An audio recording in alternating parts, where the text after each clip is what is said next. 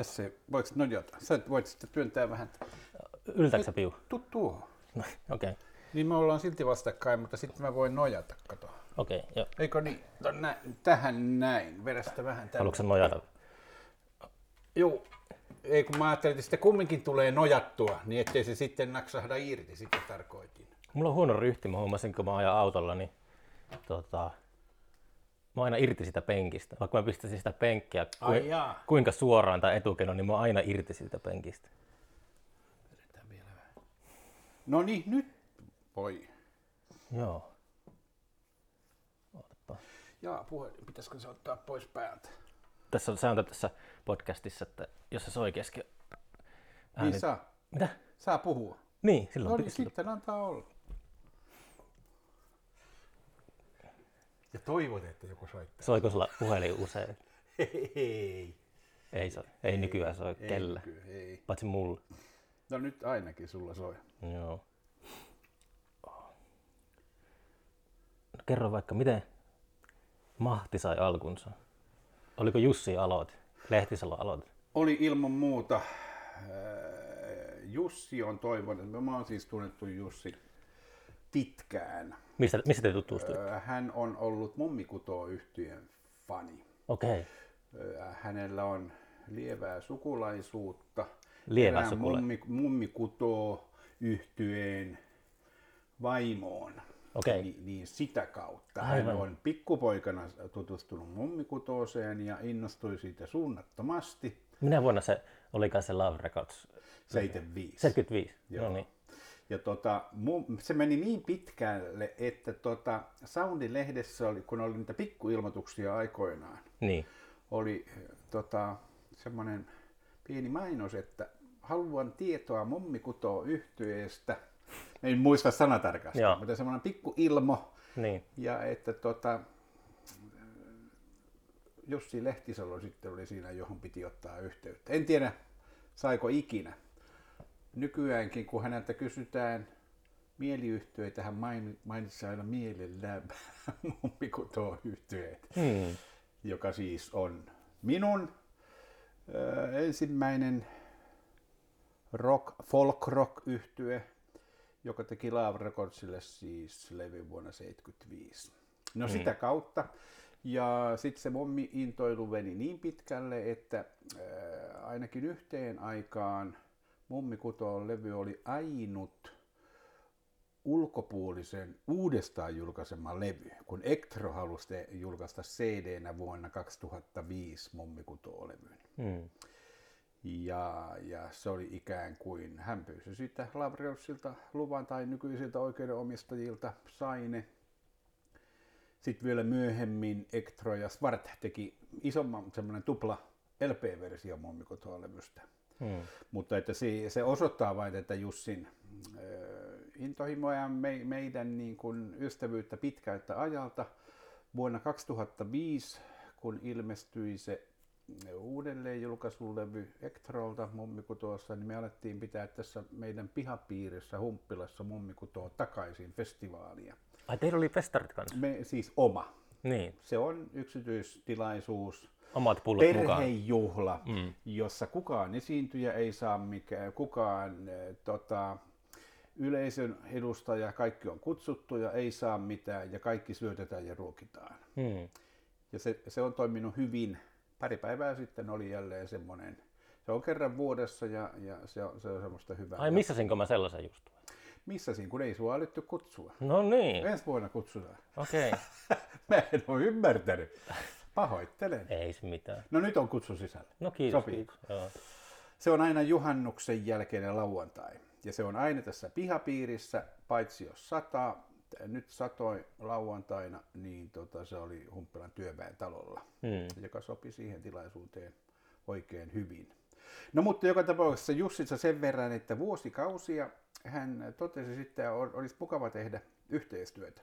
Hmm. Tietää, että mun soittimeni lievästi ammatillisesti ja muutenkin on kanteleet ollut, että tehtäisiin jotakin yhteistyötä. Hmm. Mä oon aina sanonut sitten vuosikaudet, että sitten kun mä oon eläkkeellä, kun ei ole muita hommia, niin sitten ilman muuta lähden mukaan. Ja nyt sitten viime syksynä se toteutui jo ennen, vuotta ennen äh, tehtiin ihan hauska juttu, jota kukaan ei ole kuunnellut ymmärtääkseni. Se löytyy kyllä Spotifystakin.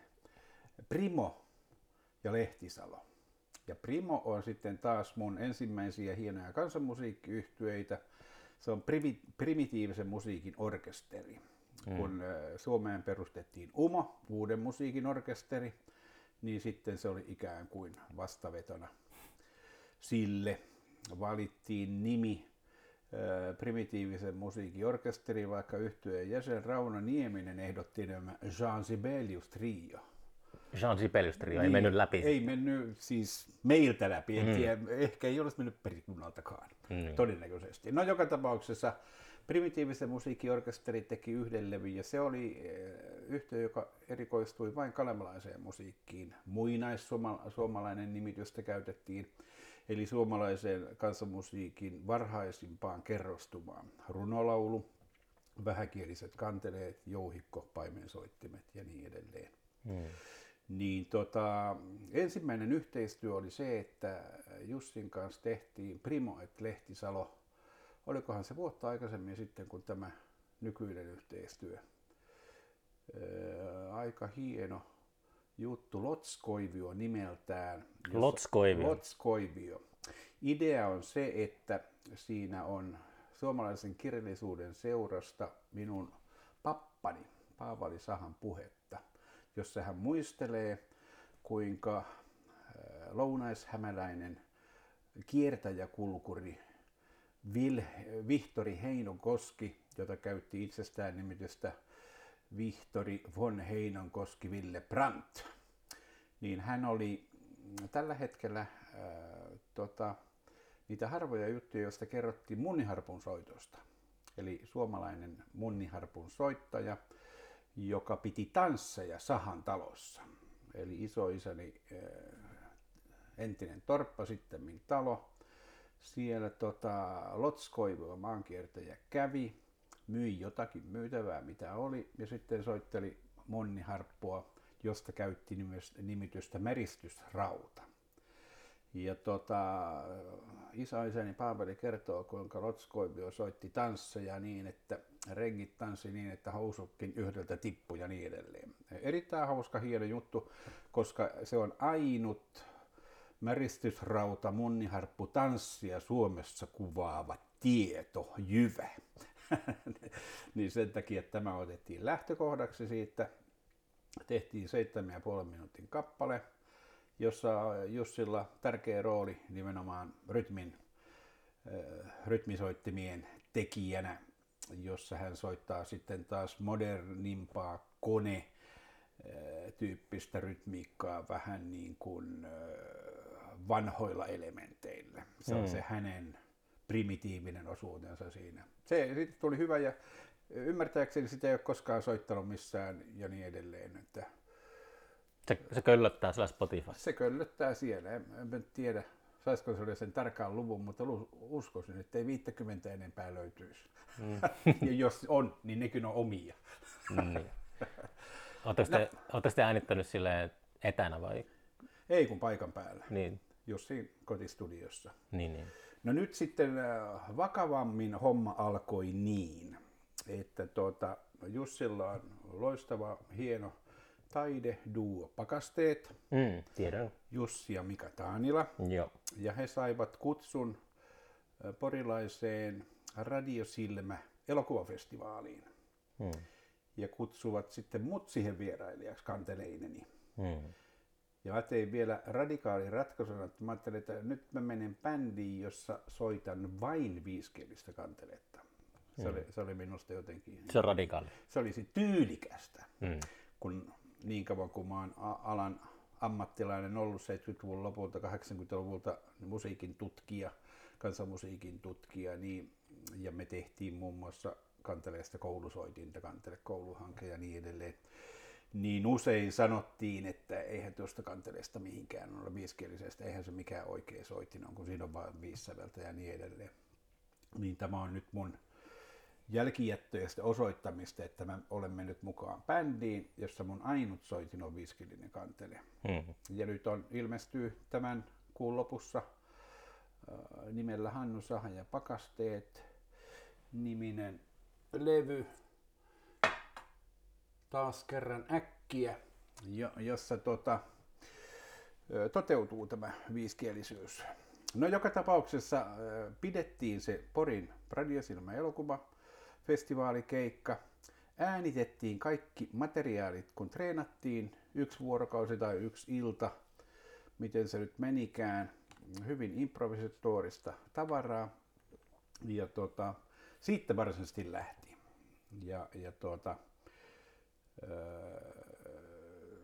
se oli hienoa ja sitten Jussilla tuli se mieleen, että tämähän toimii niin hyvin, että hän haluaa vielä niin kuin, kun tota, ehkä Pakasteet on semmoinen kokonaistaideprojekti ehkä, mm. että niin kuin musiikkibändi ja Mahti on nyt sitten se ja kovat jäsenet, Tomi Leppänen tietysti guru alallaan ja Teemu Elo hmm. äh, kova sekä Sirklejä että Teemu Elo sitten taas on täällä meidän Mummikutoon takaisin festivaalilla vuosikaudet. Teemu Elen puhuvat eläimet ja niin edelleen. Monissa... Puhuvat eläimet oli niin mielettömän hyvä. E- ehdottomasti, joka, jota ei niin sanotusti tunnettukaan missään mm. suunnilleen, mutta ainakin pari kertaa se oli esiintymässä Mummikutoon takaisin juhlassa täällä Humppilassa. Teillä on sitten siinä bändissä on psykiatri. Näin on, ilman muuta. Se sopii meille hyvin. Mm. Kaikki on niin kuin täydellisesti, kaikkien on varauduttu. Joo. Joo, no, eli siitä se lähti ja, ja nyt Jussilla tulee jatkuvasti uusia ideoita, mitä voisi taas tehdä. Loistavia hienoja ajatuksia, mutta mä uskallan niistä vielä mitään puhua. Mutta äh, olen melko varma, että nämä kaksi hommaa jatkuu ja, ja varmaan tuskin mitään uusia, mutta näille uusia hankkeita. Mm. Eli Mahti soitti ensimmäisen livekeikkansa Sidewaysissa, nyt toisen keikkansa täällä Mommikutoa-festivaaleilla ja sitten Kuusamon äärimmäisen hienossa epäjohdonmukaiset tanssiset festivaalit. Mm. Siellä meillä on sitten seuraava keikka. Joo, terve. Pakasteet äh, on, on silloin siis kaksi julkaisukeikkaa. Bates Puffes Factory äh, firma julkaisee taas kerran äkkiä levyn ja sillä on Tammelan Nahkurin verstaalla 29. päivä 7. julkaisukonsertti ja sitten Helsingissä 31.7. julkaisukeikka. Hmm. Keikkaa pukkaa. Keikkaa pukkaa. Hmm. Tekee hyvää eläkemiehelle.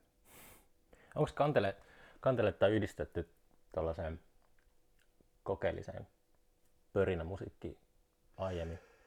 Jonkin verran, mutta ei, ei niin hirvittävästi. Mä oon itsekin jotakin pieniä juttuja tehnyt vuosien varrella, kun on pyydetty niin kuin Tarkoittaa sillä, että on niin kuin viety sitä kansanmusiikin kontekstista pois instrumenttiin? Öö, jonkin verran, mm. ei paljoa. Ja, ja tota, se, että tota, mullahan se idea on se, että kaiken mitä mä kantelella teen, siinä on lähtökohtana perinteiset soittotyylit, niin kuin se perussoiton osalta. Mutta sitten me voin tehdä vaikka mitä kokeellista.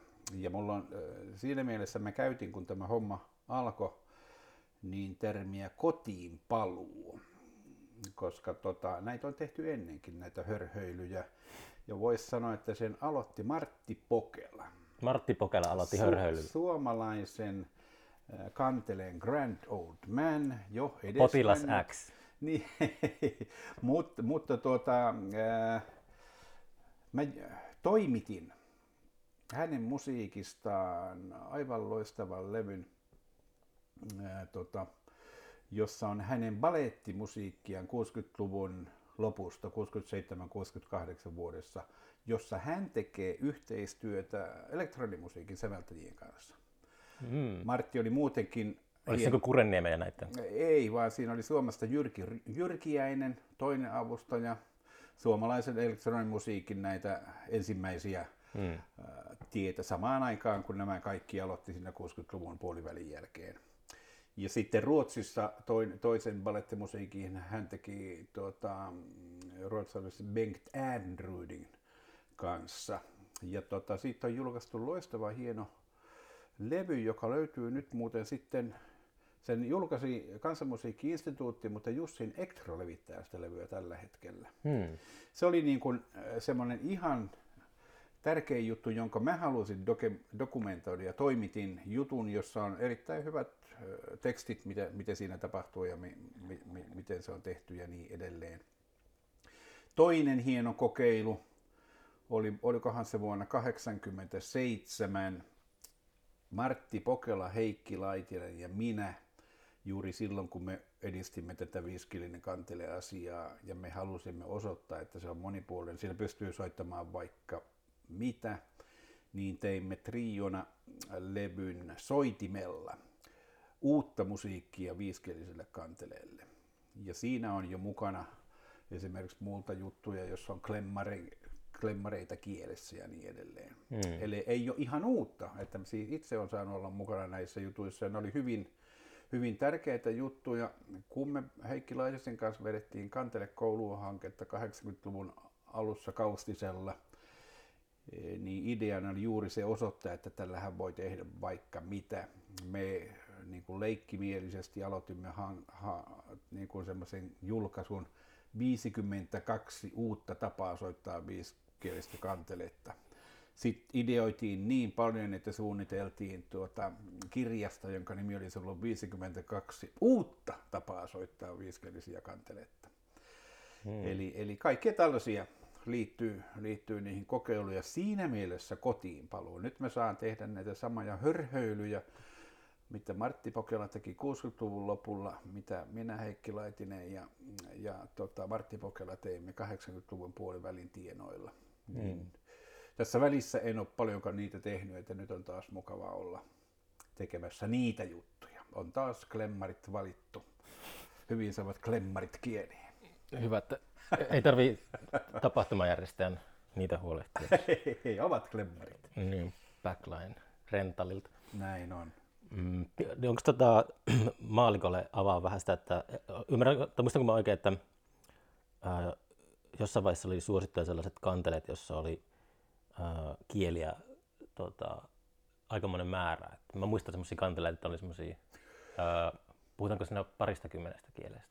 Puhutaan enemmän se äh, normaali, niin se ei ole se oikea normaali kantele. iso kantele oli 32, 6, 36 kielinen, mutta nykyään se menee jo, saattaa mennä useampia kieliä yli 40. Et se viisikielinen Eli, on semmoinen se Kant- oikea kantele, joka se sylissä kävellään metsässä ja näppäillä. Se on se kalevalainen niin, kantele, niin, niin, niin. jos sitä termiä saa Joo. käyttää. Se, mistä tuota Kalevalassa kerrotaan, Joo, jo. mitä Väinämöinen soitti ja niin, niin edelleen. Ja siinä oli vähän kieliä, samaten kuin tota, kalevalainen laulu. Koko musiikki perustuu vähille sävelille. Hmm. Kolmelle, neljälle, viidelle. Viiden sisällä, sävelen sisällä meni oikeastaan käytännössä aika paljon koko musiikki.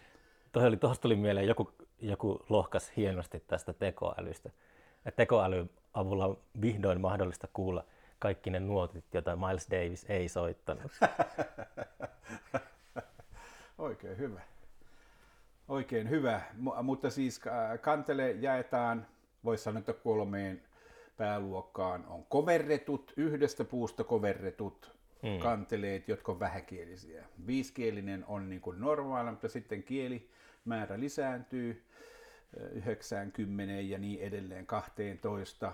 Se, se on silti vielä voi olla ja on yhdestä puusta koverrettu. Mm. Sitten tulee laatikokantele, joka rakennetaan niin kuin kitara. Mm. Erikseen kansi, pohja, sivut. Niin silloin se on laatikkokantele ja sen kielimäärä on ollut ensi 20, 25. Sitten se normaali tämmöinen pelimannimusiikin kotikantele, laatikkokantele oli 32-36 kieltä. Sitten tuli kolmas tärkeä osuus, koneistokantele. Koneistokantele? Niin, koska tuota, nyt nämä vanhat kanteleet olivat diatonisia. Mm. Maalikolle se äh, tarkoittaa sitä, että ikään kuin soitetaan pelkillä pianon valkoisilla koskettimilla. Mm. Yhdestä sävellajista tai rinnakkaissävelleistä niin edelleen. Mutta tuota, silloin kun halutaan tämmöiseen niin kuin oikeasti sanotaan, funktionaalisen tonaalisuuden musiikkiin, jossa on sävellajit ja vaihtuu, vaihtuu sävellajia ja niin edelleen, niin kanteleellekin piti päästä eri sävellajeihin. Mm. Keksittiin samanlainen tota, järjestelmä vaihtaa säveltäjiä kuin harpussa oli ollut. Eli, eli, eli tämmöinen tuota, koneisto, kun sä väännät kieleen vaikuttavaa nappia, niin sitä voidaan nostaa tai laskea. Ja näin ollen saatiin sitten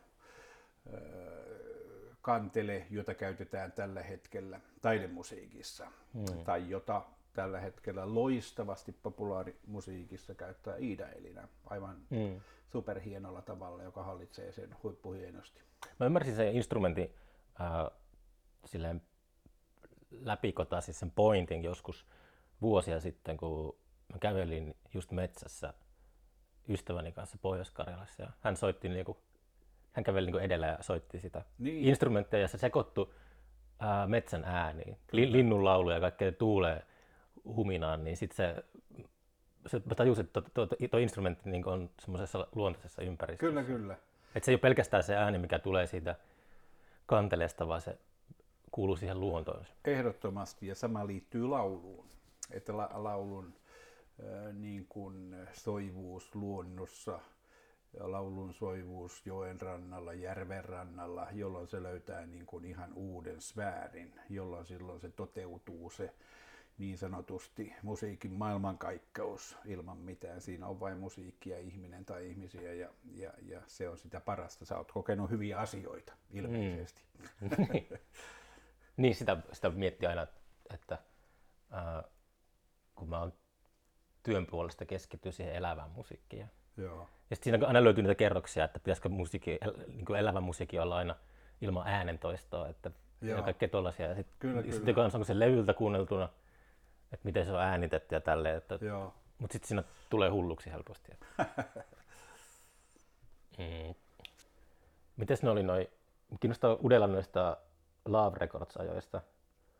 Ää, toimiks, ää, te teitte levyn, niin lähetettekö tätä sen sinne levyyhtiön jäbille vai? Ihan nauhoina. Vai kutsuttiinko tota, demojen perusteella sit, että tulkaa studioon? Joo, vai? ensin lähettiin nauhat, siis me, me oltiin lukiolaispoikia. Niin, niin. Mä oon ollut kuudella, se, siis miten nykyään sanotaan, toisella luokalla lukiossa. Mm. Ja kolmannella, kun lähetettiin nauha ja kolmannella vuodella olin, olin tota, kun kutsuttiin. Eli lähetettiin nauhat, meillä oli omia kotinauhoituksia ja, ja tuota, siellä ne välittäjänä saatto olla sellaisia Mansarock-miehiä kuin esimerkiksi Veltto Virtanen. Hmm. Koska Veltto Virtasen ensimmäinen menninkäisyhtyön, niin kuin sanotaan, Suomen Tyrannosaurus Rex voisi sanoa leikkimielisesti, mm. Abracadabra. Mm. Aivan fantastinen, joka me kutsuttiin Urjalaan, siis äh, mummi kun tuo toimi Urjalassa ja urjalaisbändinä voi, voi sitä pitää, niin pidettiin omaa diskoa Honkolan kartanon mailla vanhassa pappilassa. Hmm. Niin siellä Veltto Virtanen oli, se oli yksi syy mummikutoon perustamiseen.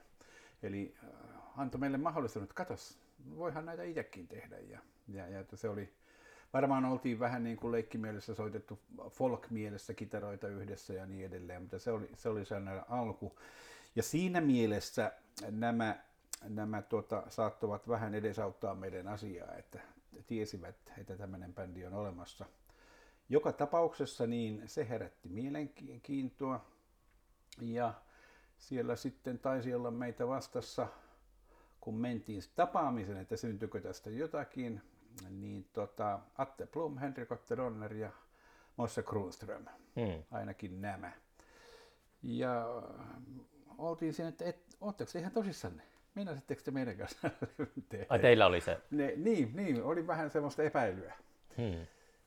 Sitten tota, no, kyllä, joo, että tämä on persoonallista.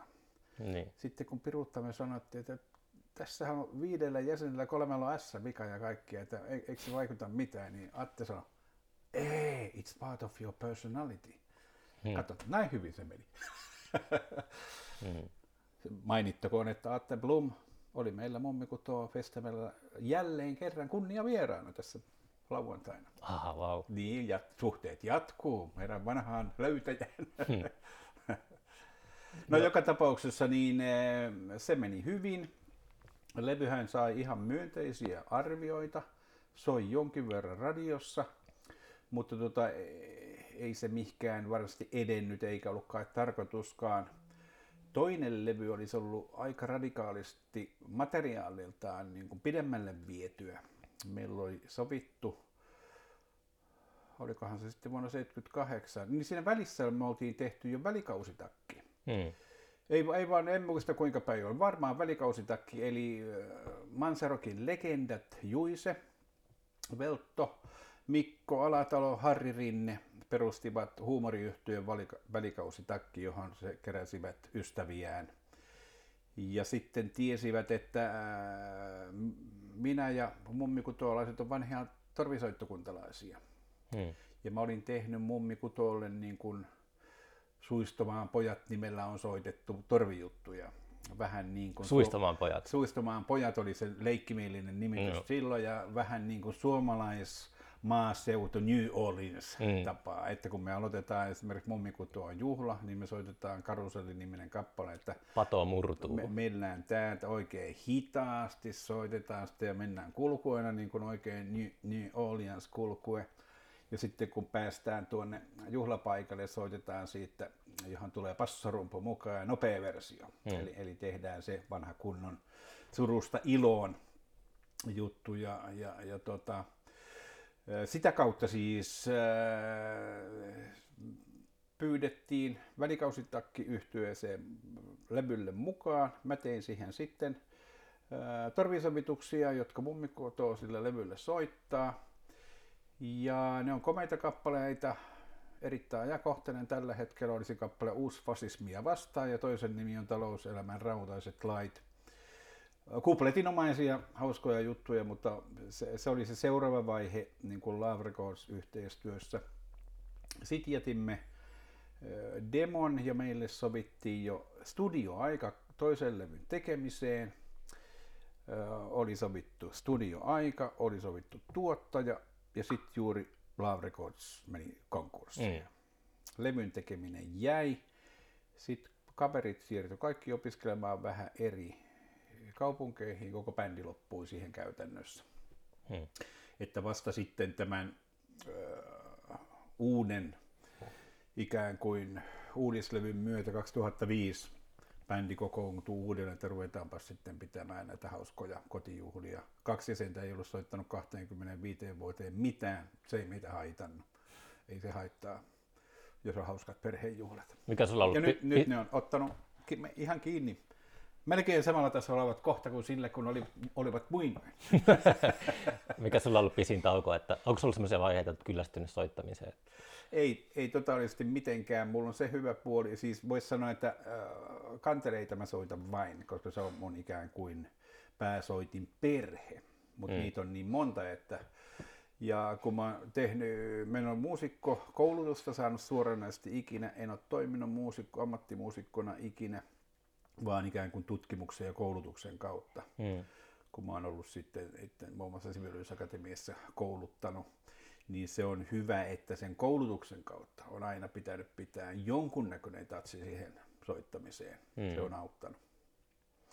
Mutta tota, mummiko tuossa tulee nykyäänkin säännöllisesti aina se vuoden tauko. Mm. Kaksi päivää ennen juhlaa harjoitellaan ne kappaleet ja sitten taas soitetaan. Mutta se kuitenkin, olet jossain määrin ainakin kiinnostunut tuossa kahvilla juteltiin, että olit tehnyt semmoisia satunnaisotantoja tuolta Kuusamon tanssiaistenkin ohjelmistosta, että, että sille olet kiinnostunut nykymus, tai mitä nykyään tapahtuu musiikissa. Mä oon erittäin monipuolinen musiikki, dikkari, jos semmoista sanaa vielä käytetään. Eli kuuntelen kaikkea. Kaikkea. Ja, ja tota, mun taustani on rock, folk, sitä kautta. Sitten mä lähdin opiskelemaan kansanmusiikkia hmm. Tampereen yliopistossa Erkki, legendaarisen professori Erkki Alakönnin tota, johdatuksella. Mähän menin sinnekin puhumalla sisään. Kävin juttelemassa Erkki Alakönnille, että mä haluaisin tänne, että nyt on jo pääsykokeet ja muut pidetty, että ottaisiko mut tänne. Sanoin, että ilman muuta tervetuloa. Hän haluaakin tänne semmoisia ihmisiä, joita tämä ala kiinnostaa. Hmm. Ja sitten mä opiskelin sitä, se oli silloin nimellä kansanperinne erityisesti kansanmusiikki. Luin sitä maisteriksi saakka ja sitten pääsin suoraan töihin Kaustiselle Mm. kansanmusiikkiinstituuttiin. Ja sitä kautta kansanmusiikki on ollut mukana, mutta tuota, sitä monipuolisuutta ehkä kuvastaa se, että Tampereen opiskeluaikoina oli hyviä opettajia. Musiikkitiedettä opetti legendaarinen säveltäjä Usko Meriläinen, Mm. jonka kautta sain hyvin vahvan kipinän uuteen musiikkiin.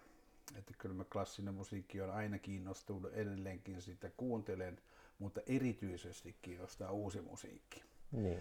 Ja silloin kun uuden musiikin tekijä pari vuotta oikein opasti sille, mitä siinä on, niin kuin Jujuja esimerkiksi hän esitteli omia sävellyksiä, niin se oli todella hienoa. Hän esitteli muun muassa semmoisia juttuja, kun hän oli tehnyt elektronisen sävellyksen, niin kerrostalohuoneistossa hän oli äänittänyt koiransa haukuntaa, siis kerrostalon käytävällä. Hmm. Ja kun hän leikkasi sen hau, haukahduksen, sen ensimmäisen attack-äänen pois, ja ne kaiut jäi, ja niistä loi sitten sävellyksen. Uskomattoman hienoja soundeja. Mä mietin joskus, onko joku äänittänyt sellaista levyä tai vähintään taustoja, että asu kerrostalossa, niin naapuri poraa aamulla. Pelkästään sitä poraa, Joo, joo, kyllä, kyllä. Mutta siis se, että eh, 70-luvun äh, aikana jo sai olla tekemistä tämmöisten kanssa, niin se avasi niin kuin uusia maailmoja ja ne maailmat ei ole multa ikinä hävinneet. Minimalismista mä olin kiinnostunut jo ennen kansanmusiikkia. Hmm. Eli Terry Railin Mm. ö, Rainbow in the Curved Air ja In C oli mun suosikkeja ja silloin, silloin tota, kun ne syntyi, ne tilasin ö, varmaan lukiopoikana jo, jo, jo silloin Digeliuksesta. Hmm. Eli jostakin syystä oli, silloin muuten Yleisradiohan oli todellinen sellainen äh, loistava lähde, Mm. jossa oli kaikkea. Oli se vielä 90-luvulle asti. Joo, ja samaten kuin populaarimusiikin julkaisut, ei suosikit ja niin edelleen, mutta musa, alkuperäinen soundi, varsinkin musalehti Valdemar, Vallenyksen perustava musa, mä niitä nyt oikein tutkin, että tota, siinä oli tosi, Eero Hämeeniemi esitti siellä modernin musiikin alkeita, siellä oli tiibettiläistä musiikkia, intialaista musiikkia, eli silloin kun he aloittivat tämän rockjournalismin, niin se näkemys oli valtavan laaja kaikkialle. Oli pyrkimys tehdä sitten mahdollisimman laajaa. Nykyään sellainen ei onnistu, että, että äh, kiusallista sanoa, mutta tällä hetkellä rockkulttuuri on ehkä pystyyn kuolleinta siinä mielessä, että katsellaan vain yhtä suuntaa. Se on, rockmusiikki on, äh, se on nykyään tribuuttia menneisyydelle. No sitä se on. Se, ei se, ole mikään, se ei ole mikään sellainen, Näin on. se on asennetta jotain, mutta ei se Joo, ole joo. mitään sellaista uutta. Mutta sai, si- sitä mä, mähän olen kirjoittanut nyt käsikirjoituksen, kun mä muistelen näitä asioita, eh, jonka toivon, että se joskus julkaistaankin, mutta tota, siinä mä nimenomaan erittelen, aika analyyttisesti yrittelen eritellä, että mistä kaikesta maalaispoika on saanut kuulla ihan uskomattomia asioita. Maalaispojan oli mahdollista elää ja kokea juuri ne samat jutut, mitä Amerikassa tai Englannissa Hmm. koska me etsittiin ne oikeat kanavat ja, ja myös Yle Radio oli siinä apuna siihen aikaan, että se oli hyvin, hyvin niin kuin, vaikka se ei tarjonnut sitä pintapoppia, että sitä niin kuin tiedetään ennen rockradioa tuli pari tuntia suunnilleen sitä rockia tai sen tyyppistä populaarimusiikkia, mutta sitten taas ne laajemmat alueet oli hyvin laajoja ja parhaat toimittajat erittäin laajoja näkemyksiltään. Hmm. Nyt sen takia myös se oma, ei pelkästään nämä opinnot tai muu, ne oli mahdollisuus tutustua hämmästyttävän laajasti kulttuuriin, niin kuin silloin 70-luvun, ö, koko 70-luvun alusta, ihan 70-luvun alusta lähtien. Hmm.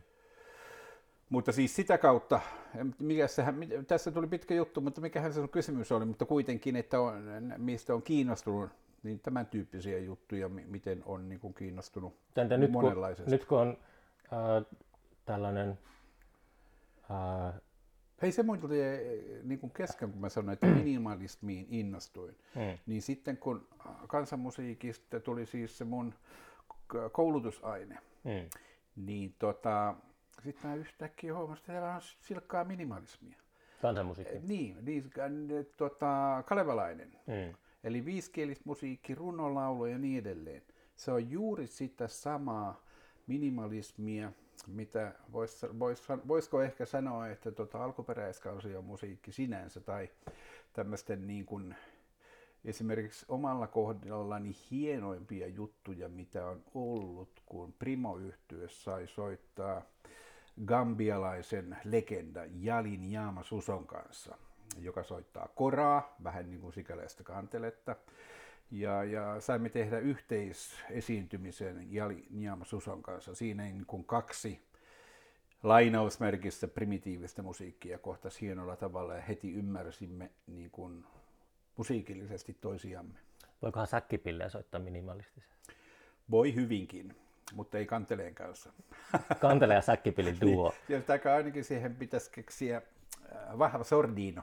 On niitä tietysti pieniäänisiäkin säkkipillejä. Että oh, mukava kuulla. Joo, kyllä. niin, se tuosta kun aiemmin puhut tuosta, miten 70-luvulla löysi hienoa juttuja, niin nykyään kaikki on löydettävissä. Näin on. Mutta se on, aiheuttaako se osaltaan sellaista turtumista tai... Joo, se edellyttää sen, että on halu löytää. Kyllä mm. edelleenkin. Mutta miten se halu nykyään, onko sitä halua vähemmän liikkeellä kuin joskus aiemmin? Joo, mä luulen, että sitä, että tämä pintakulttuuri, mikä on kaikkialla, mikä mm. tulee korviin, jos ei sulla sitä halua mennä sen ulkopuolelle, niin et sä sitä löydä. Sen takia mähän on ollut hyvin kriittinen Yleisradion jo pitkään, 80-luvun puolivälisten jälkeen Yleisradio meni ikään kuin pilalle, koska sen, tota, siinä vaiheessa, kun se alkoi kevyen musiikin tarjonnassaan kilpailla kaupallisen radiotoiminnan kanssa, mm. niin se oli se suurin harha-askel. Ja silloin se ei tarjoa enää niitä moninaisia mahdollisuuksia. Suomalainen kulttuuri on täynnä moninaisuutta, mm. aivan uskomattoman rikas, aivan järjettömän hieno. Mä oon väittänyt joskus, että ehkä rikkaampaa, mä tosi toisaalta tunnen Ruotsin ja Norjan aika pintapuolisesti, mutta on semmoinen niin kuin, vipa, että Suomessa saattaisi olla rikkaampaa kuin naapuri, Ihan naapurissa. käsittämättömän rikas. Katsopas, mä oon tutustunut sitten Korvinen, mutta sitten kun mä oon ollut näissä tota, kulttuuritukijutuissa ja näin sitäkin mm. kautta, mihin kaikkeen haetaan tukia, ne on ihan, ihan mahdottoman komeita näkymiä.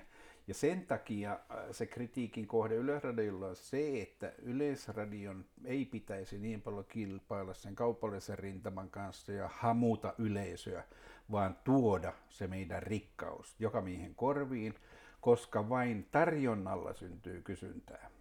Mm. Kun ihme, se on sama kuin Kaustiselle. Mä tiedän sen, kun sitä kolmekin vuosikymmentä katselin. Kun sinne tulee tota, ihminen, joka ei ole koskaan siellä käynyt, ei ole mitään kuullut, hmm. hän on heti valppaana ja tuota, huomioon, että tämä on hieno. Innostuu sitten sen verran, että tulee seuraavankin kerran, kun hänelle annetaan mahdollisuus tutustua siihen. Ja, ja tota, se on se juttu, että suomalaisessa kulttuurielämässä on paljon juttuja, joissa pitäisi niin kuin tarjota laajemmin, tarjota sitä rikkautta ja, ja sitä kautta voi sitten myös se rikas alakulttuuri määrä niin saada niitä uusia yleisöjä. Että mm. alakulttuurien, näiden marginaalikulttuurien osien on vaikea päästä laajemmille vesille ennen kuin joku avaa niitä portteja ja, ja, ja silloin tota, nämä erityisesti Yleisradio ja muut isot kanavat. Mm. Emme sitä edellytä kaupallisilta toimijoilta ei missään nimessä, koska hehän tekee bisnestä. Mutta koska Yleisradio ei sitä pitäisi tehdä ensimmäisenä, niin siinä mielessä se tehtävä on nimenomaan Yleisradio. Kyllä se täytyy myöntää, että sille holkuttaa tässä vaiheessa, että pitäisi tuonne Kuusamoonkin yhtäkkiä ottaa joku kääriä sinne vähän rasvaamaan lipunmyyntiä, mutta, mutta sitten pitää kuitenkin pintansa, että ei, ei sille antaudu sille tota, pedolle. Niin. kyllä, kyllä.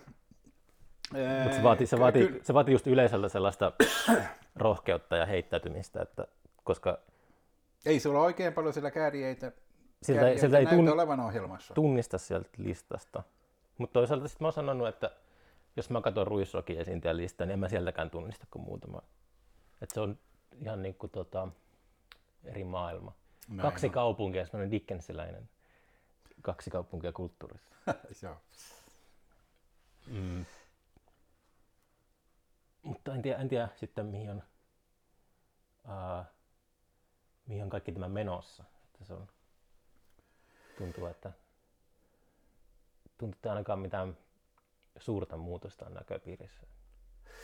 Ei se- se, mikä tietysti, mitä se vaikuttaa, koska mähän on erittäin pitkään osin jopa ammatikseni seurannut tätä kulttuuria, muun muassa suomalaisia kulttuurijuhlia, mm. ja koska ne niin kuin yhdenmukaistuu.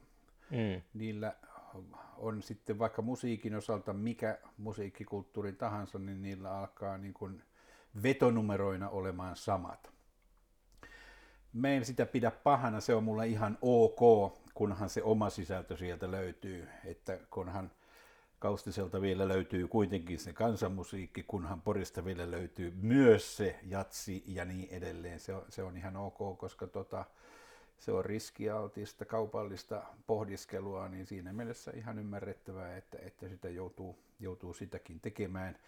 Ja jos, jos mä vielä palaan siihen kaustiseen, jos kaustille on saatu ihminen jonkun populaarikulttuurin nimen takia, oli se sitten kuka tahansa, niin hän siellä sitten kuitenkin näkee ja kuulee sitä tavaraa, mitä ei missään muualla kuule. Sitten hän yhtäkkiä ajattelee, että perhana tämähän on melkein parempaa. Tämä, tämä on se juttu, ymmärtää se siellä paikan päällä, koska se pitää kuulla siellä paikan päällä mieluiten.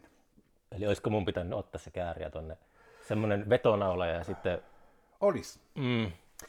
Tai joku muu. Ei se huono idea. Koska Mutta tota, mä, mä, mä, en, mä en tykkää siitä yleisöstä, joka, joka toimii. Ymmärrän. Mä en tykkää sellaisesta yleisöstä, joka tekee päätöksiä tuollaisten asioiden perusteella. Mä en ole kiinnostunut sellaisesta. Sen mä ymmärrän, se on idealisti, mutta tota, miten idealistille käy? Toivottavasti hyvin. Idealisti, idealistista, kaikista idealistista tulee, tulee kyynikkoja. Näin on. Luonnollinen, luonnollinen Kyllä. päätös haaveilulle. Niin joo, vielä ei ole liian myöhäistä.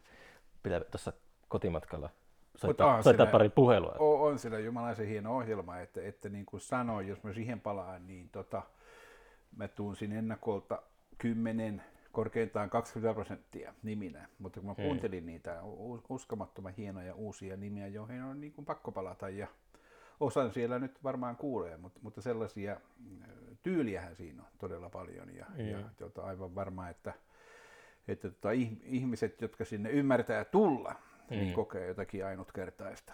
Joo, ol, olemme ihan tota, niinku kivasti myyty lippuja, mutta se vaan on, on niinku, uh, on siinä just, se turhauttaa just, miten kanssa puhuttiin tuossa aiemmin, että kahvilla, että tota, yleisö jättää sinne viime tinkaan sen lipuoston. Se on kai tällä hetkellä koronan jälkeen kaikkialla, että kyllä sitä valittaa kaikki, että ennakkomyynti on pienempää Mm. ja päätös tehdään siinä loppuhetkillä, joka on tietysti järjestöjen kannalta ikävää, koska silloin nämä, nämä tota, säämahdolliset ongelmat Mm. ovat Niin sekin vielä. niin, koska tota, silloin jos se on ostettu ennakkoon, niin kuitenkin sitten tulee sitä turvaa. Mm. Mutta tota, Joo, eiköhän sitä pärjätä. Ei, sitä juu, mitään- juu. ei silleen. Ymmärsinkö mä oikein, että mummikutolla teillä ei ollut mitään niinku haaveita Haaveita. tai to- tavoitteita? Ei ollut. No se oli varmaan Me- just, että me te- tasavallan presidentti oli käynyt jossain maailmalla keikkailemassa. Niin. Oli, oli, joo. Mutta ei me sitä mieluummin, jos jostakin haaveiltiin, että tota, siinä lähempänä oli kuitenkin tämmöisiä kansanomaisia, siis nehän oli tietysti eh, niin kuin pop jats taituri-osaston huippunimet, Mm. mutta sitten tämmöisiä niin kuin äh, perus pop, rock, kuplettikivä ja vähän niin edelleen, niin nämä Juiset ja, ja tota, Veltokki tietyllä tavalla, niin ne oli sellaisia, joihin ehkä olisi voinut Juisen ekaan levyyn verrata jonkin verran, että tota, mitä ei ollut vielä hirvittävällä taidollakaan rasitettu, paitsi että jumalaisen hienoa tuotantoa, joka oli jo alusta lähtien Juisella ja kumppaneilla aivan ensiluokasta. Teitä ei kiinnostanut semmoinen ura, että kyntää näitä keikkapaikkoja vuodesta Ei, se jäi vähän niin kuin tekemättä, että jos se toinen levy olisi tullut, mm. niin silloin meidän ura olisi varmaan jatkunut. Se sitten lopahti siihen, kun, kun tota, toista levyä ei tullut ja, ja lähdettiin opiskelemaan muualle. Kaikki lähti opiskelemaan ihan, ihan eri aiheita. Ja... Sä löysit sen kantelee siinä vaiheessa? Joo, mä löysin sen siinä vaiheessa vasta. Eli er, professorini Erkki Alakönni myi mulle ens, ensimmäisen kanteleeni. Sitten opiskeli, opiskelijakaveri Johanna tuli mun kumppanikseni, sitten myöhemmin vaimoksikin, niin hänen sukunsa kautta sain kaksi kanteletta. Hmm. Ja, ja tota, sitten mä päätin, että, että tota, tämä on mun juttuni, ja varsinkin siinä vaiheessa, kun menin töihin Kaustiselle kansanmusiikki-instituuttiin ka- ensin koulutusohjaajaksi, mutta vähän niin kuin tutkijaksi siinä samalla, niin ajattelin, että kansanmusiikkia ei voi tutkia, jos ei siihen ole syvä henkilökohtainen kokemus. Ja siinä mielessä mullahan kantele tutkimus tuli tutkimustyön pääkohteeksi. Tein siitä sitten väitöskirjankin Tampereen yliopistolla. Mitä sä tutkit?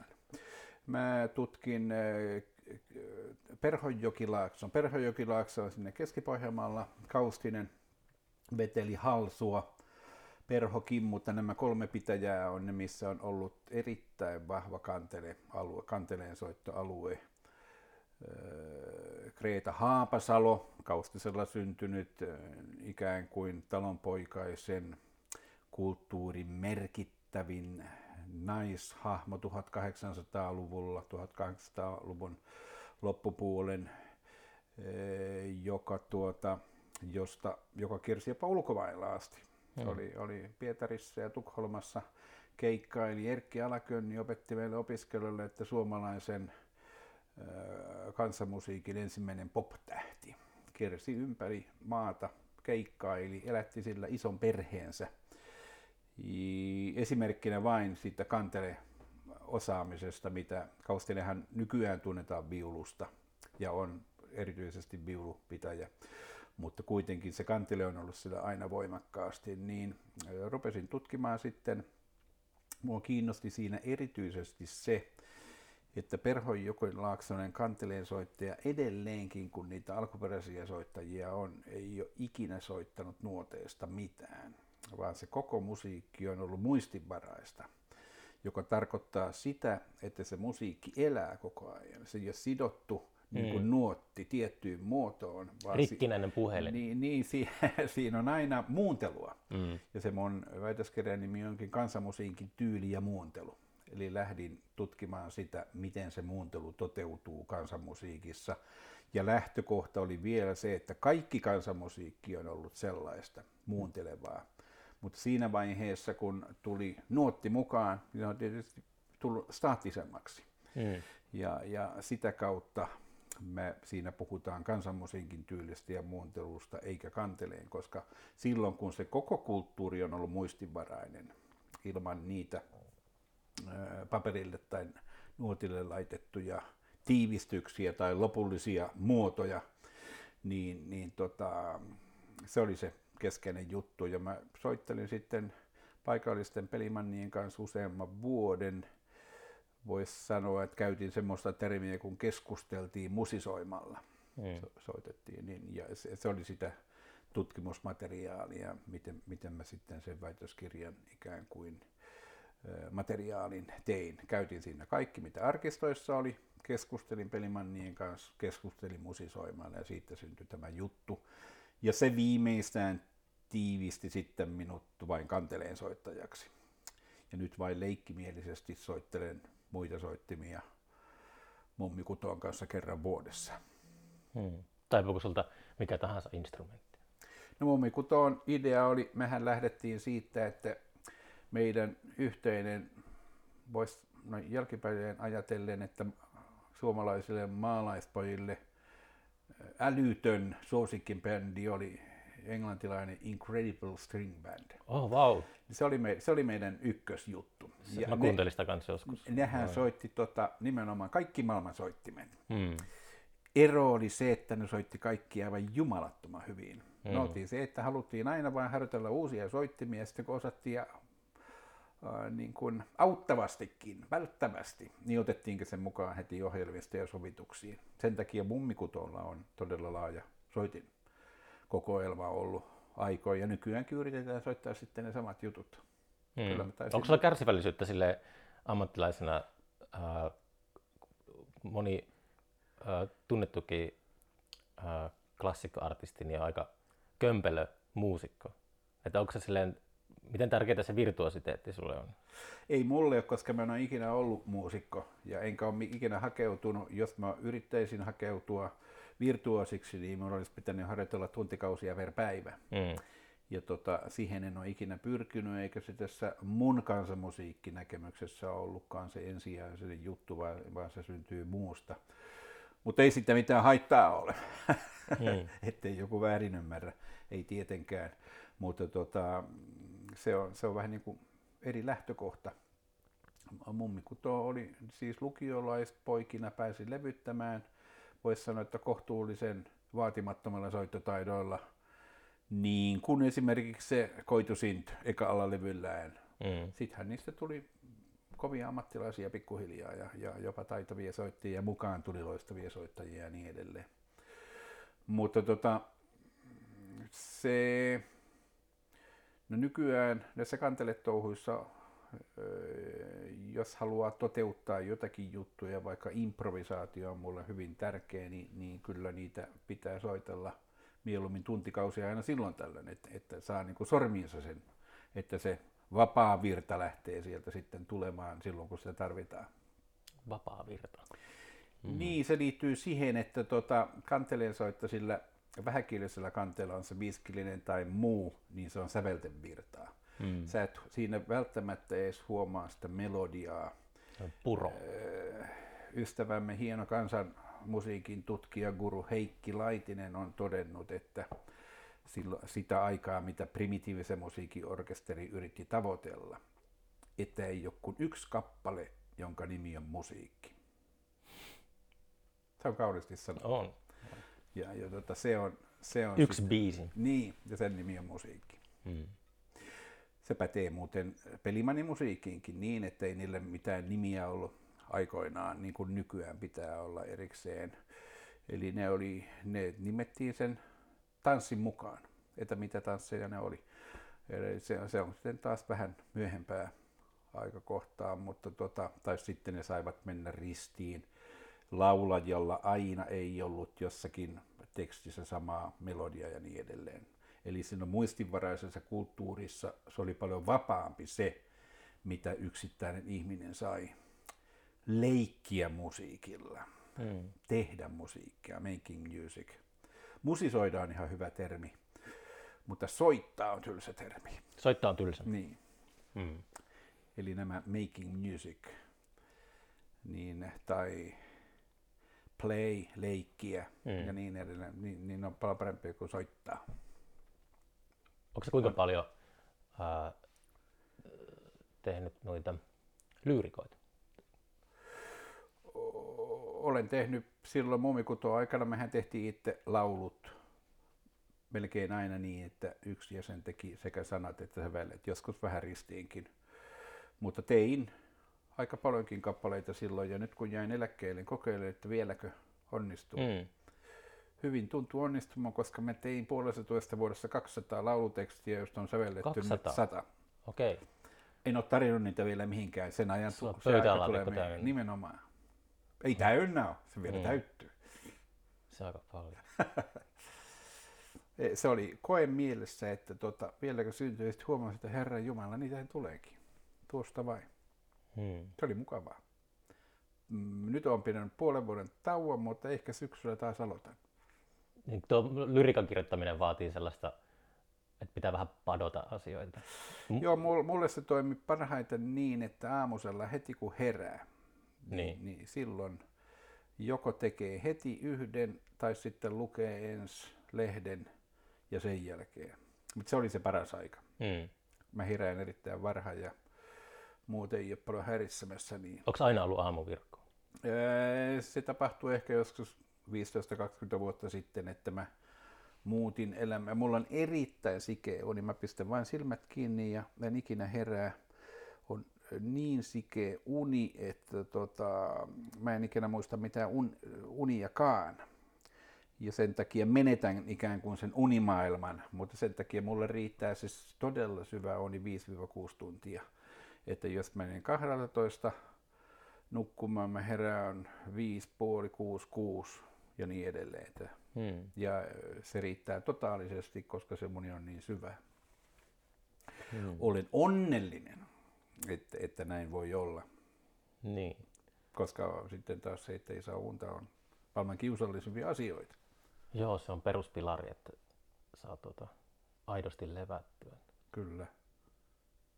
Niin sen takia se aamu työskentely sopii mulle oikein hyvin. Hmm. Meinasit kuitenkin lähteä kiertämään ovelta toiselle ja tarjota niitä sanotuksia? En, en, en tiedä vielä, katsotaan. On siinä vähän ajatuksia, mutta en sano vielä miten. Mainitsitko tuossa ohi mennä, että olet muistelmien kirjoittamista kanssa miettinyt? On, mulla on ka- kaksi prosessia, joista ää, eka on ikään kuin tehty. Mulla oli lukioluokilla, silloinhan piti olla ei kiinnostunut vain musiikista, mm. vaan sitten kaikkialta ty- esiin työntyvästä populaarikulttuurista. Niin tota, silloin yksi juttu oli, joka työntyi esiin, oli tietysti musiikin lisäksi elokuvat, kirjallisuus, mutta myös sarjakuvat. Mm. Koska se sarjakuvien mullistus, joka Suomeen tuotiin niin kuin jymylehtenä, American Underground, niin sitten mä Oliko se niin kuin Robert Crumpia? Robert Crumpia ja kaikkia sitä, mitä Jymyssä oli, niitä parhaita Crumpin ja kumppanien töitä, niin sitten perustin oman sarjakuvalehden hmm. lukioluokilla luokkatovereideni kanssa, jonka nimi oli Wonder Comics. Hmm. Ja niitä ilmestyi vain muutama numero, neljä ehti ilmestyä. Ja tota, mä löysin ne nyt kun eläkkeelle jäin kun ne tehtiin silloin tota, Spree-monisteina, mm. josta, josta hyvällä haisee Spree-monisteilla, joista ei paljon saanut selvää, mutta sitten ne alkuperäiset lyijykynätyöt oli jäljellä.